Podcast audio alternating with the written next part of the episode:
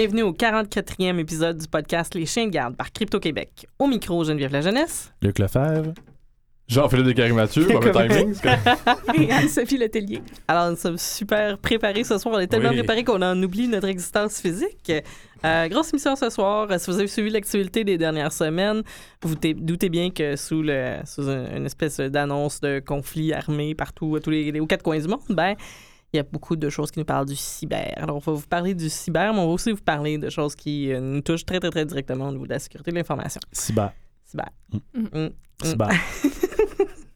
Euh, tout d'abord, des annonces. Euh, bon, pour les usagers de Tor, euh, la version 6.5.2 est sortie. C'est une mise à jour de sécurité qui règle 25 failles, donc 5 critiques.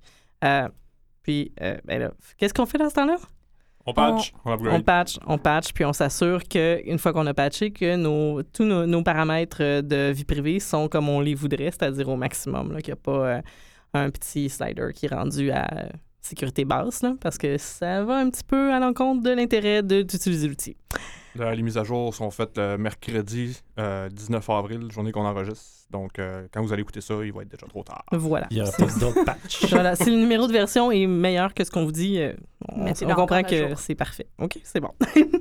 Euh, deuxième annonce, euh, lundi 24 avril à Montréal, il y a une rencontre au WASP à, à l'Espace des Jardins. Donc, c'est sur l'heure du dîner. euh, c'est ça s'adresse vraiment plus aux gens qui sont déjà en sécurité, mais je le mentionne parce que au WASP, c'est des gens qui sont super bien, qui contribuent à la sécurité du web. Donc, euh, voilà. Fait que OWASP, c'est quoi? Juste pour les gens qui, qui, euh, qui nous écoutent, qui ne sauraient pas c'est quoi, mettons. Open Web Application Security Practices? Practices, ouais, c'est ça, quelque chose de même. OK, fait que c'est comme des, des gens normes. project, project. Project. Ah. Merci. Ouais, ouais, je pense que c'est ça. Ça, ça détermine des normes. Oui, ouais, puis euh, en fait, puis il y a des groupes qui sont très dynamiques partout dans le monde où, où est-ce qu'il y a des... euh, En fait, comment on dirait, c'est que d'agir en attaquant, c'est une bonne façon d'améliorer nos défenses. Donc, euh, c'est Ah, des rencontres qui ouais. permettent de, de développer ça. Et puis, est-ce que c'est ouvert au public? Euh, oui, en Ah, fait, cool. il s'agit de se manifester. Donc, euh, vous allez voir en lien dans le- sur le blog à crypto.québec les Mhm. informations pour y aller.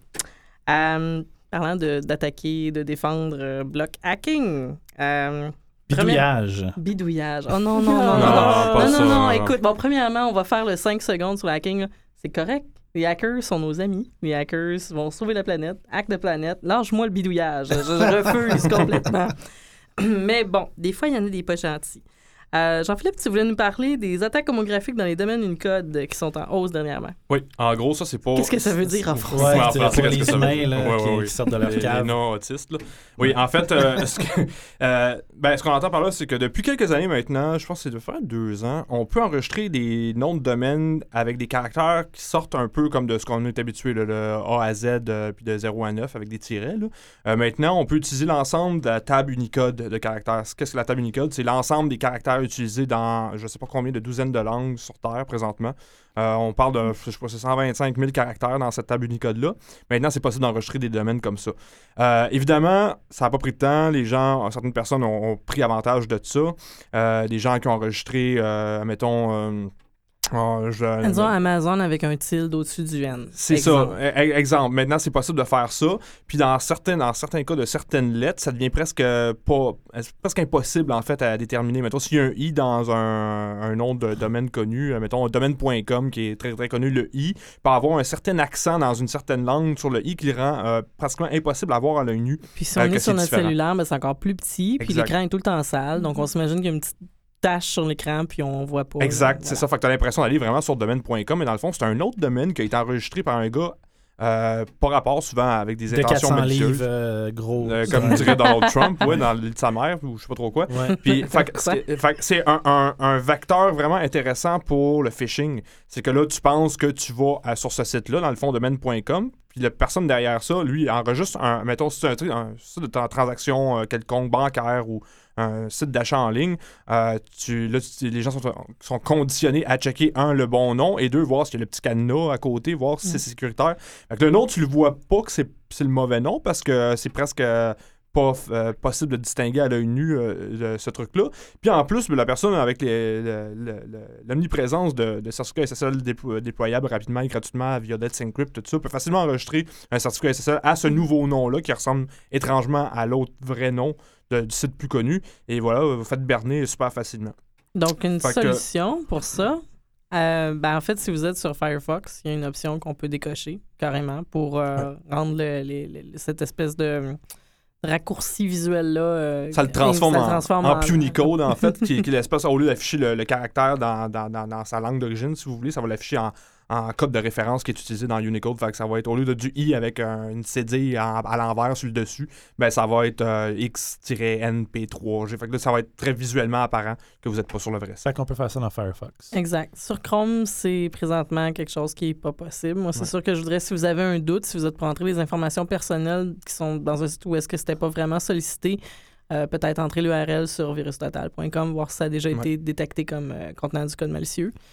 Big C'est up pas- à Microsoft Edge qui supporte pas, je pense, le display Ouais. de Unicode. Oui. Fait que euh, leur retard leur sert.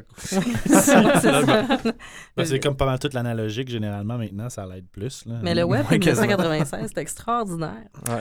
Parlant du web de 1996, on n'avait pas dans le web de 1996 autant d'objets connectés. Euh, on, Luc t'en parlait déjà je pense, dans plusieurs épisodes précédents, le- l'Internet des objets qui s'en vient de plus en plus vers nous et résolument pour 2018, c'est comme ben une catastrophe. Mm. Alors, il y en a qui ont décidé de réagir à ça. Jean-Philippe, tu voulais nous en parler avec Brickerbot. C'est quoi ça, Brickerbot? C'est un nouveau, euh, un nouveau botnet, en fait, euh, qui... euh, Ah, non. non, c'est pas un botnet, excuse c'est... ben, en fait, oui, c'est un Oui, genre de... un bo- C'est un, c'est un botnet, en Un fait. Ça, ça ressemble vraiment à une espèce de, de worm, en fait. Euh, ce que ça fait, c'est que ça s'attaque aux dispositifs de l'Internet des objets qui sont mal sécurisés. Et euh, ça les... Comme, comme on dit communément, ça les brique, ça les rend inutilisables. Euh, ce que ça fait, en fait, ben, inutilisable, pour, on s'entend pour le commun des mortels, là, pour le, le, le le- le consommateur typique, il n'y a rien de réellement briquable de manière permanente, si tu connais. Là. Mais euh, ça, en, en fait, quand j'ai lu ça, j'ai dit Ah, nice! Moi, j'étais content, en fait, parce que le, le- tout- ce qui est Internet des objets et le, le botnet veux- généré par ça, ça va, ça, ça- c'est c'est un- un- une série de problèmes en devenir qui vont juste croître avec l'augmentation des dispositifs non, sécurité, euh, non sécurisés sur, euh, le, sur le, le- le gr- le- le grand Internet des objets. Là, Fait que qui- tu veux la fin du monde, JP. Je veux la fin de leur monde, en fait. Ah, ok, d'accord. Euh, oui, euh, c'est donc essentiellement ce que ça fait, ça, c'est ça va s'attaquer à, à tous les dispositifs qui ont un port Telnet ouvert puis qui utilisent des mots de passe par défaut non sécuritaires là, dans différents, différents dispositifs, là, que ce soit webcam ou système de domotique ou peu importe. Ça s'attaque à ça, ça change des paramètres de kernel, ça, ça fuck up le file Il system. avec le dispositif après? Ben, il est chez vous, mais il sert plus. Ah, fait que Il explose le pas, worm, là. en fait, c'est comme... euh, Non, mais le je veux dire, cyber fait exploser Ouais, ouais, ouais. c'est intéressant parce que là, le worm, il fait la job qu'on est en train de faire en même temps. Ben, un peu violemment, là. Ouais, dans, plus, dans le sens. violemment, mais je veux Ouais, dire, ouais. il- il- après ça, le dispositif n'est pas réutilisable dans un botnet, en fait. Non, non, exactement. C'est pour ça que. Ben, en fait, c'est pour ça qu'il s'appelle Breaker Bot, c'est que ça Fait- brique fait euh, ton est pas, il est dispositif. pas Fait qu'il super peut- méchant. Ben, c'est ça. Ça dépend de, quel point de vue tu te mets. Du point de vue du consommateur qui a rien demandé à qui que ce soit, puis lui se retrouve avec un système de domotique de 5000$ non utilisable, euh, c'était peut-être un petit peu ordinaire. Mais de- de- du point de vue de- des professionnels en sécurité, des gens qui voient comme Ils justement les, les la- qui, justement qui subissent, euh, c'est sûr que c'est un peu euh, blessing in disguise, comme on dit. C'est que, ouais. mais bon, et là, qui contrôle ça, euh, d'où ça sort, où est-ce que ça va aller? On sait pas encore.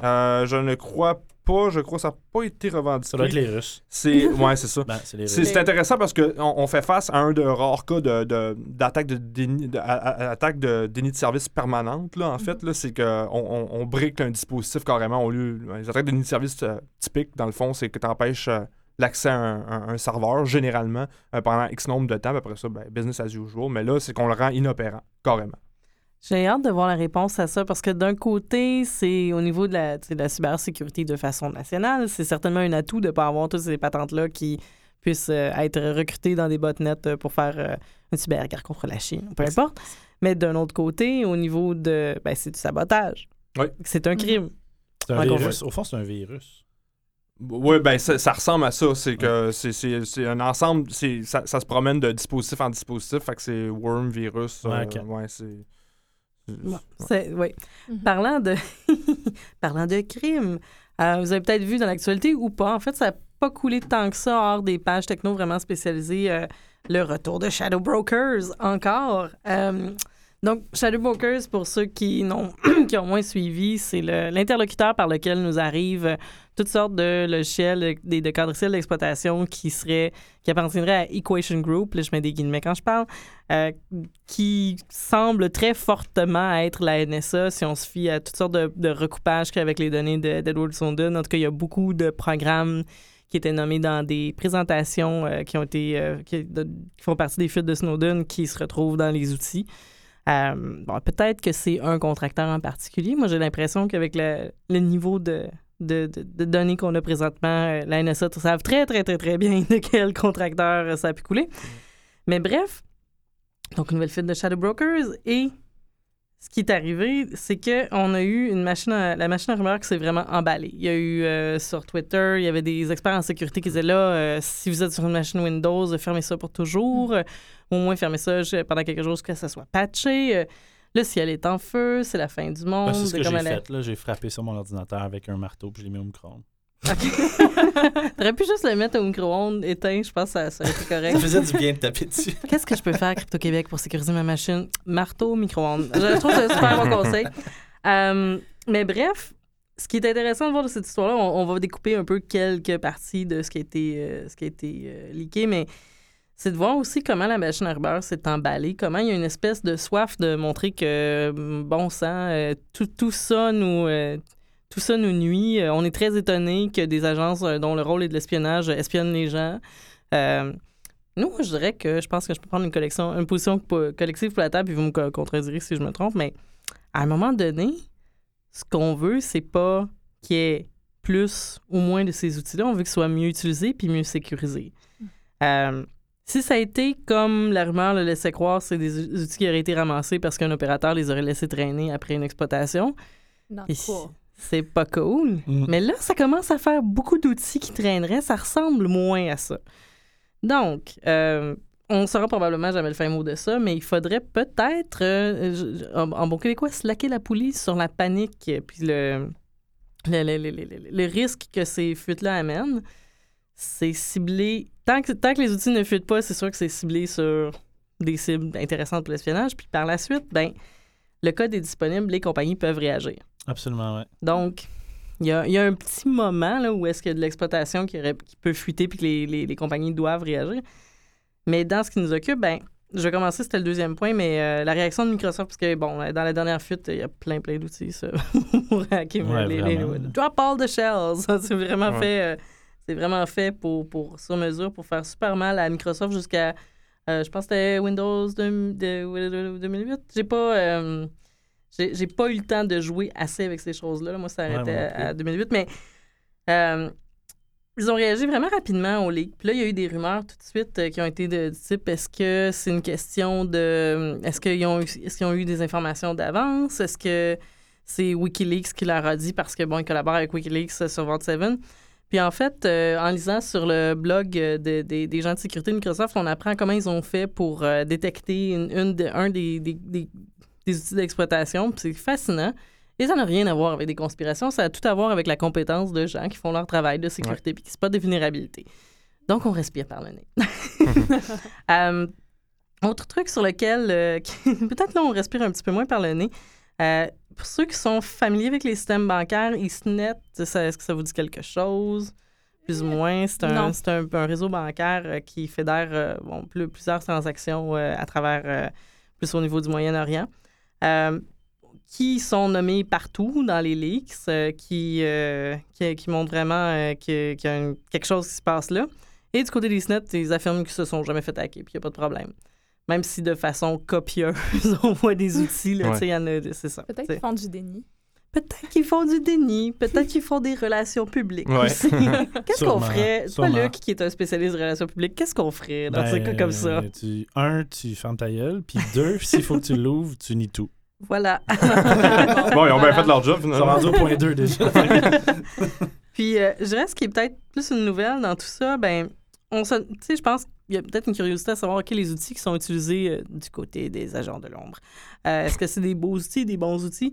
Est-ce que c'est des patentes à gosses créées par des firmes de logiciels qui font ça sous secret? Ben, en fait, ce qu'on se rend compte, c'est que celui qui est dans le, le ciel d'exploitation, Exploitation Framework pour les gens qui ne comprennent pas quand je parle en français.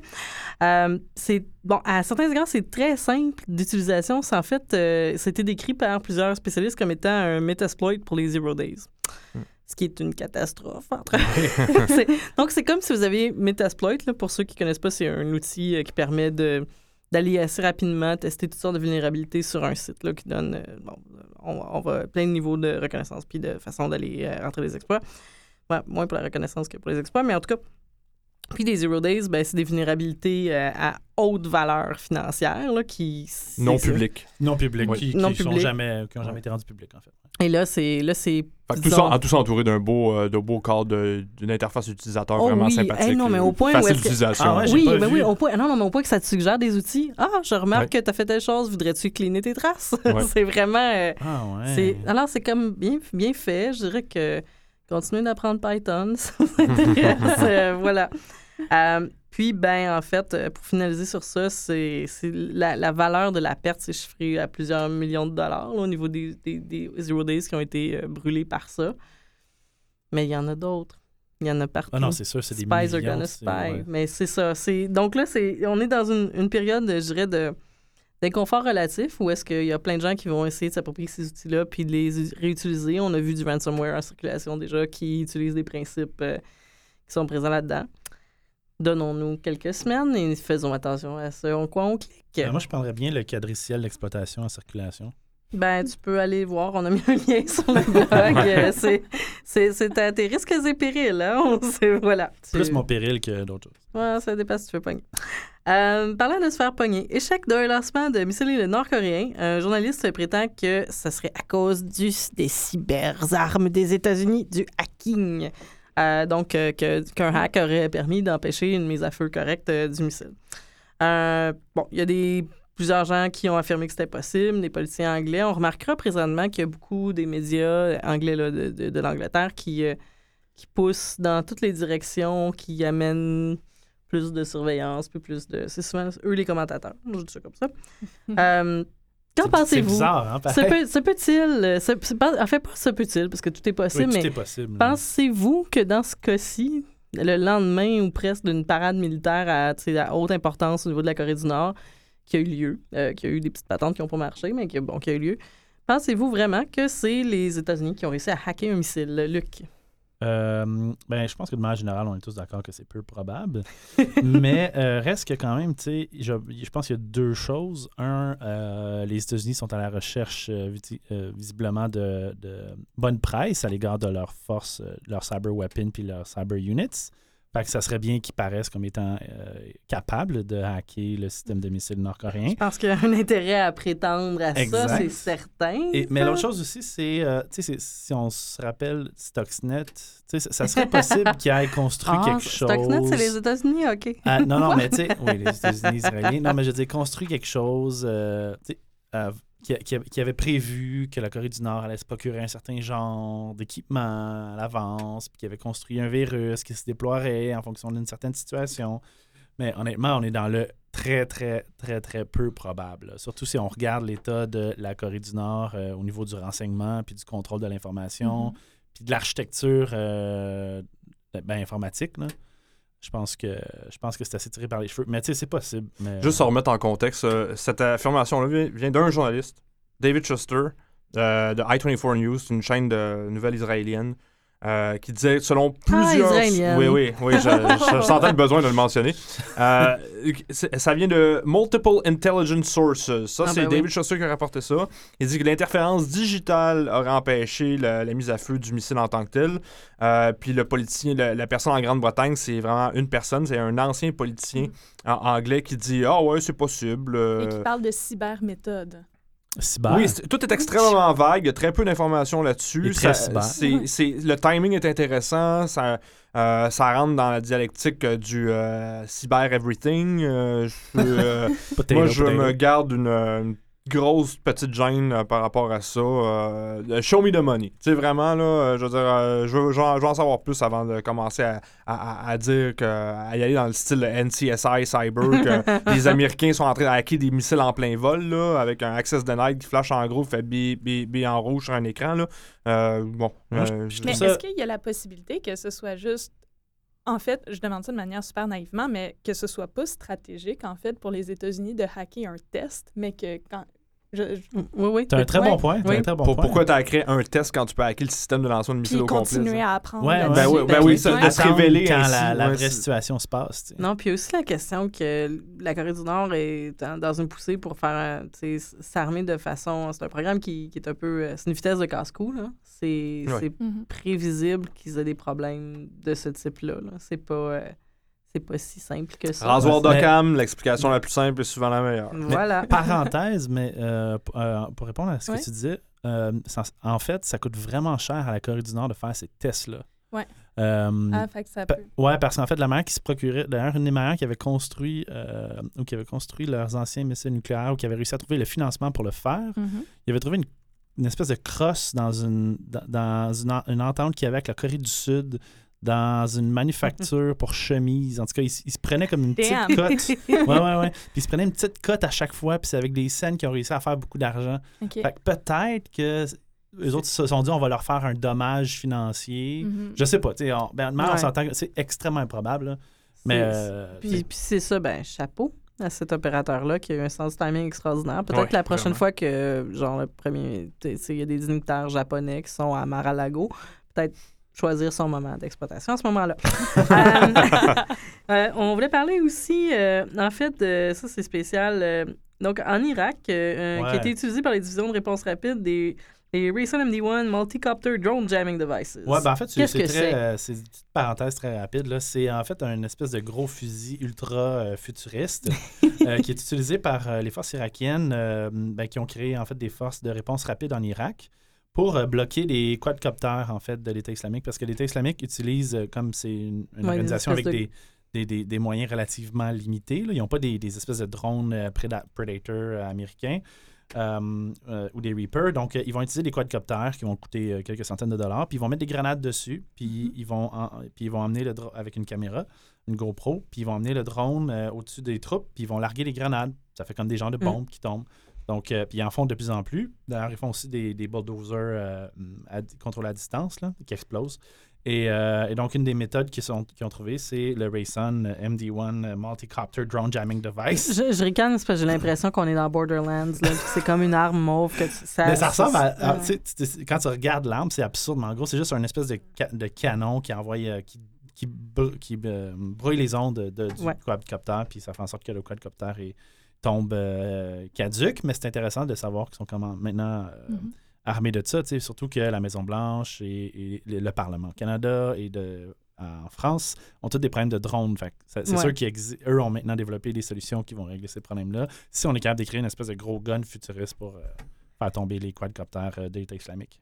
Et pour ceux qui suivent le, le fil d'argent, c'est euh, une conception de Jiun-Han Technology basée à Taïwan et non pas en Chine. Donc tout va bien du côté de Donald Trump et compagnie. voilà.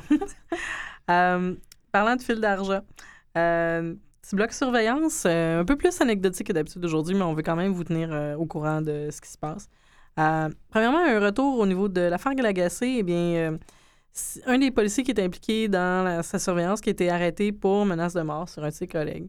Ouais. Euh, tout ça pour dire que on, sous le couvert de tout est beau et tout se passe bien à la commission, euh, je pense qu'il y, a des- il y a des plumes qui se font secouer, euh, du goudron qui se fait chauffer, puis euh, je vis d'espoir et d'eau fraîche qu'on peut euh, hashtag make SPVM great again.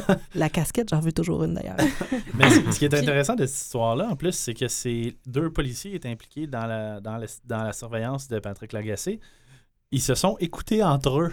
Oui. Donc, euh, c'est comme la guys, menace man. de mort s'est faite suite À à, ça. Donc, il fait Ouais. comme, hey, je vais te tuer, tu m'as écouté. Ce qui est ironique Euh, à un certain point. Ouais, c'est moi, ça. moi, je, euh, ça serait, tu sais, ça serait drôle si on était dans un Colombo, mais je paye pour ça. Et ça, Ah. j'aime pas ça prendre la petite ligne populiste, là, mais on peut-tu courir après les gens qui veulent comme créer des, des effets de masse de terreur, puis pas la police qui chicane entre eux? C'est ça. C'est ça- aberrant. là, Mhm. c'est- Puis pas suivre les journalistes parce que contre-pouvoir nécessaire. Allô, en tout Puis, cas. puis- l'ironie, c'est qu'on là. surveillait l'agacé parce qu'il parlait à un, un policier oui, qui trouvait que ça allait mal dans l'SPVM. Et Ouais, la, la, barre- la, la prémisse même de tout ça, c'est, aberrant. Là, hein. ouais. Ça s'en vient méta. Ouais. c'est euh, méta, méta en salle. Euh, ouais, puis euh, retour euh, sur euh, National Bird. J'ai écouté un, un documentaire euh, de Sonia Kennebec euh, qui est sorti l'année dernière. C'est un documentaire sur l'utilisation des drones aux États-Unis Mm. euh, dans les zones, euh, les zones de guerre, en fait. Ça, utilise le, le titre, c'est National Bird, parce qu'en fait, est-ce qu'on devrait remplacer l'aigle, Ouais, l'aigle l'aigle à tête blanche aux États-Unis par un, un drone, un prédateur, bref. Et, euh, si vous avez la chance de le voir, c'est super intéressant. Dedans, on voit justement des histoires de whistleblowers, notamment un whistleblower qu'on appelle Daniel, qui est un ancien de la NSA, en fait, avec un profil assez similaire à Edward Snowden, euh, qui s'est rendu compte que tout ce qui se faisait, tout ce qui se passait, c'était pas correct, puis il a décidé de joindre le côté obscur de la force, c'est-à-dire notre bar. Et, euh, et euh, donc, et donc, on voit tout le processus en l'air de ça. Puis on voit aussi beaucoup d'opérateurs de drones qui, subissent, euh, qui, qui sortent de l'ombre, puis qui ils sortent de là pétés, euh, avec du stress post-traumatique Mhm. puis qui parle contre l'utilisation des, des drones. Puis c'est- vraiment à voir si vous voulez être mis au courant de ben, de toute la surveillance internationale. Ah, puis il y a une femme qui est une ancienne opératrice de drones qui s'en va voir en Afghanistan euh, des familles qui ont subi des décisions en lien avec elle, ce qu'elle elle a dû Ah faire comme décision pendant qu'elle était elle opérait des drones notamment? Donc euh, c'est vraiment euh, intense comme film. Donc euh, je vous suggère d'aller voir, euh, ben, de, de regarder le film National Bird. Ah ouais, non, puis ça vaut la peine pour nous sortir un peu de l'espèce d'image de, de, de guerre Nintendo de l'Irak, puis euh, qu'on a vu aussi en Afghanistan, puis de voir le rapport de l'opérateur à l'objet, là, parce Mhm. qu'il y a vraiment... Mm-hmm. c'est c'est la guerre à distance, c'est quelque Mhm. chose que... Il y a quelque chose d'effroyable. Absolument. Puis ce qui était intéressant, c'est que justement, une des filles dans ce film-là, elle, était une des premières à recevoir des traitements pour le stress post-traumatique parce que ça a été très difficile de prouver euh, qu'elle était en fait euh, dans un- une zone de guerre parce qu'elle était dans une cabine Ouais. aux États-Unis en fait et non sur le terrain en train de tuer des gens. Donc, euh, Oui, le, le, le, senti- Le le- lien. le- le- le- la nécessité de prouver le sentiment de- que sa vie a été mise en danger. exactement. Ouais. Exactement. Ouais. Donc, euh, c'est c'est à voir. C'est, euh, ben, merci de la référence. Mhm. Euh, on parle de, de, de guerre, on parle beaucoup de terrorisme et on parle beaucoup de lois pour Ben encadrer oui. tout ça. Alors, euh, les libéraux planifient de modifier la loi antiterroriste ce printemps à partir des résultats de la consultation publique sur la sécurité nationale. Que certains diraient biaisé, d'ailleurs. Oui, Euh, ben d'ailleurs, tu voulais nous en parler, Anne-Sophie. Ben je oui. comprends pas pourquoi c'est Ben, biaisé. Ben non, c'est ça. C'est que justement, ils ont planifié euh, faire cette euh, réforme-là de la loi suite à la promesse électorale de Justin Trudeau qui disait qu'on allait réviser la loi de manière à ce que ça respecte un peu plus la Charte des droits et libertés puis que tout le pouvoir qui était donné au, au C6, dans le fond, qu'il soit un peu plus cadré. Euh, C'est pas mais- pire, ça, respecter la Charte des droits et libertés. C'est un, un bon barème. Ben, hein? un On peut commencer quelque part. C'est un bon on lui donne un petit high five Ah. pour ça. Mais c'est ça. Puis là, après ça, il a fait une consultation publique sur la sécurité nationale. Donc, comme on l'avait dit dans un autre podcast, que ça tend un peu à cadrer le débat. Donc, euh, Êtes-vous prêt à laisser aller votre vie privée pour être plus en sécurité? Absolument. Non, j'exagère, mais c'est quasiment ça. mais oui, c'est ça. Puis là, ben, justement, euh, bon, les résultats de cette consultation-là sont rendus publics, puis ils vont faire l'objet, dans le fond, euh, d'une réforme de la loi. Euh, donc, c'est 59 000 commentaires, euh, ce qui est énorme à analyser. Et puis, ben, nous, on va essayer aussi de, de regarder ça un peu de manière à, vous en parler. Mais il y a aussi l'organisme Open Media qui a fait un crowdsource, je mets en, Ouais, en guillemets, oui, euh, sur C51. Donc, qui encourage justement à participer puis à répondre à des petites questions sur euh, différents euh, passages. Mais bon, euh, c'est c'est un peu basic comme question là, qu'il pose. là. C'est est-ce que ce passage-là euh, parle de, de surveillance? Est-ce qu'il parle de vie privée? Puis là, c'est un oui-non, je ne sais pas. là. OK. Puis, Donc, euh, euh, puis It's in English. Je l'ai pas trouvé en français, là. Je non, sais il n'est pas, en si- français. Donc, euh, Bon, fait qu'il y a quelque chose à faire pour le- le- le- la partie francophone de ce pays. puis il y aurait vraiment quelque chose à faire avec ces données-là, le faire Ben oui. avec de l'intelligence machine plutôt Mhm. que de Ben oui, lire du 59 000 crowdsource. co- co- commentaires puis les classer à la main. Ouais, il y aurait peut-être même un test qu'on pourrait 2017. On, on pourrait analyser le, toutes ces choses-là, créer un test en 30 questions, les gens pourraient répondre, puis il serait- ça pourrait être capable de classer est-ce que vous êtes en faveur de ça ou ça dans le. Tout cas, Là, on le ferait sur Facebook, puis les gens rentreraient l'adresse courriel. Puis là, Ah je vais. Je, m'égare. Non, Mais, mais, euh, mais il y a- mais- il y, a une manière de faire ça avec des, des logiciels qui permettent d'un peu plus euh, Absolument, coder ouais. certains termes, puis tout ça, puis de voir, euh, d'une part, c'est quelles questions qui ont été posées, parce qu'on parlait justement que ça, ça tendait à cadrer le débat pas mal, mais voir exactement c'est qui, ben, dans le fond, euh, c'est quoi qui a été posé? Il y a eu des experts qui ont été consultés, d'essayer de mapper c'est qui ces experts-là, Absolument, puis ouais. euh, de voir un peu les réponses qui, ont- qui sont sorties de tout Ouais, ça. les Je pense lobbies, qu'il y aurait- qui, qui a fait ouais. pression Ouais, aussi, absolument. puis, euh, Ouais, pour des journalistes de données, là, il y a de la matière là. Je Ouais, pense que ce absolument. serait beaucoup plus intéressant qu'un journaliste pl- plonge là-dedans qu'une Ouais. masse informe de- d'internautes qui classent des trucs à mitaine. Euh. Et parenthèse, ju- juste pour terminer ça, allez voir vos élus, demandez-leur de faire pression sur euh, les libéraux, demandez-leur de prendre position par rapport à ces 51. Demandez-leur qu'est-ce qu'ils en pensent de cette histoire des music catchers autour de la, la Ouais. parlementaire parce qu'on n'a rien entendu. C'est comme mon si ça député, dérangeait c'est personne. Justin Trudeau. Je pense qu'il est un peu trop occupé. Moi, je- Moi, je- je- j'invite euh, M. Lametti pour euh, hashtag Verdun Love euh, de se, se nous répondre au moins à ces messages. Là, ça serait sympathique. Bref, parlant de, de messages politiques qui passent un petit peu dans le beurre, bloc politique. Euh, Mike Pompeo, le nouveau directeur de la CIA, qui considère que Wikileaks, c'est comme un, service de renseignement hostile non national. Je paraphrase, désolé de la traduction horrible. Euh, ce qui est quand même particulier parce qu'il y a quelques mois, euh, Pompeo, il se gênait pas pour euh, retweeter des documents de Wikileaks. euh, Ouais, dans, le temps, c'est dans le temps du hacking au Ouais. Democratic National Congress Council, whatever. Le DNC. Euh, euh, avant qu'il soit nommé, avant qu'évidemment que Donald Trump soit élu président, Pompeo il était comme Ah, voici tel document qui met en lumière les crosseries au DNC. Ah, ah, voici un truc euh, contre Larry Clinton. Ah, ah, si, ah, ah, ça. Puis euh, il aimait bien Wikileaks dans ce temps-là. Puis là, ben, soudainement, il est euh, à la tête de la CIA. Puis là, ben, il a trouvé un petit peu moins drôle Wikileaks. Fait que. euh, Puis il qualifie ça de false narratives, en passant. Ah ben oui, Ouais. c'est des faux Donc- narratifs. ouais, C'est narratif, euh, euh, ça techniquement, ça, invalide tout ce qu'il disait avant, c'est Oui. ça? Ouais, ouais, exactement, c'est ça. Wow. C'est qu'il peut pas dire que Wikileaks euh, impose une genre de fausse vision de la société puis l'influence à ce point-là, tandis qu'il y a trois mois à peine de ça, il, il- il publiait cette supposée fausse narrative-là. Mais, mais Ouais. il, peut, il peut le dire, c'est ça le bug. Dans le sens qu'ils font ça depuis qu'ils sont élus de toute manière, ces gens-là, se contredire constamment. Tu sais, l'OTAN, exemple, Ben, c'est le propre des services de renseignement de, de- de dire une vérité ben, su- en dessous d'un mensonge, Ah, en des dessous d'une demi-vérité, en dessous d'un autre mensonge. Ouais. Puis l'administration Wow. Trump aussi s'en va beaucoup dans ce sens-là. Tu sais, je veux dire, la- la- la- la- le besoin d'exister de l'OTAN. Finalement, ils ont dit Ah, l'OTAN, c'est super euh, important. Euh, c'est- Il y en a tellement de trucs du genre qu'on on finit plus. là. Mais, mais je trouve ça vraiment intéressant parce que c'est le- cette espèce de non-alignement national-là aussi que j'aimerais souligner. Ouais. C'est comme si, au sens du renseignement, ce que Wikileaks amène a autant de poids que, disons, le service de renseignement russe ou le, Que le la, contre- ou euh, ouais, contre-information ou- ouais. chinoise ou peu Ben importe. Mais ils savent pas trop où les classer parce que c'est... C'est Parce que c'est des vieux croutons qui ont de la misère à s'adapter en 2017 essentiellement parce que Voilà. Euh, euh, Est-ce que je décrirais Wikileaks comme... Non, mais est-ce que je décrirais Wikileaks comme un service de, euh, de renseignement? Peut-être ben, pas. c'est un- Mais c'est pas tout à fait un service de renseignement, c'est pas tout à fait des journalistes, puis c'est pas tout à fait des hackers non plus. C'est un peu un mélange de tout ça mis ensemble. Fait que c'est un, un- un peu une espèce de, de créature bizarre qui est dans son coin tout seul, puis les autres ils ont bien de la misère à la rentrer dans un... Tu sais, leurs petites cases, les petites cases sont habituées à rentrer tout le monde, ça leur prend un moule, exactement. Puis là, il capote, il, il sait pas dans quel moule le mettre. Hey, parlant de. C'est une petite brève qui n'était pas dans les notes de, de l'émission, mais on parlait de hackers, puis de médias, puis de qu'est-ce qui est au confluent de quoi. Euh, Indymedia.nl ont tweeté quelque chose euh, il y a quelques jours. Là, vous savez, on enregistre mercredi, l'émission va sortir probablement vendredi. Et ils ont tagué at IOError. Salut Jake Applebaum. Qu'est-ce qui se passe-t-il avec ça? C'est à suivre.